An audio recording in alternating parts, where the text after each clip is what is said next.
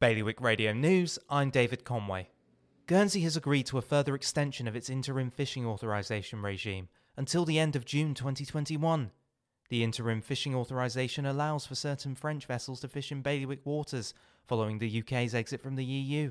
It also allows for remaining licensing issues to be resolved before final TCA fishing licenses can be issued to qualifying French vessels.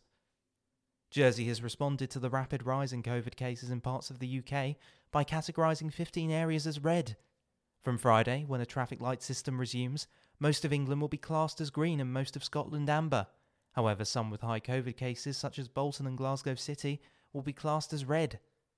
Calls have been made to help introduce the endangered red squirrel to Guernsey. However, it's unlikely to happen anytime soon. With Guernsey free of grey squirrels, Deputy John Dyke has suggested that the island would be the ideal place to foster a population of the rarer breed. However, the Environment and Infrastructure President said she had concerns on their impact on the island's biodiversity.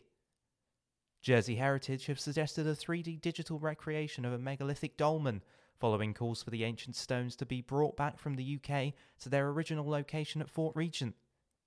A petition to bring the Mont de la Ville dolmen back to the island was launched this week, but Heritage have said that according to expert advice, it would likely not be a viable proposition. More on those stories at bailiwickexpress.com. Today's weather mainly sunny, top temperature 18. Bailiwick Radio News.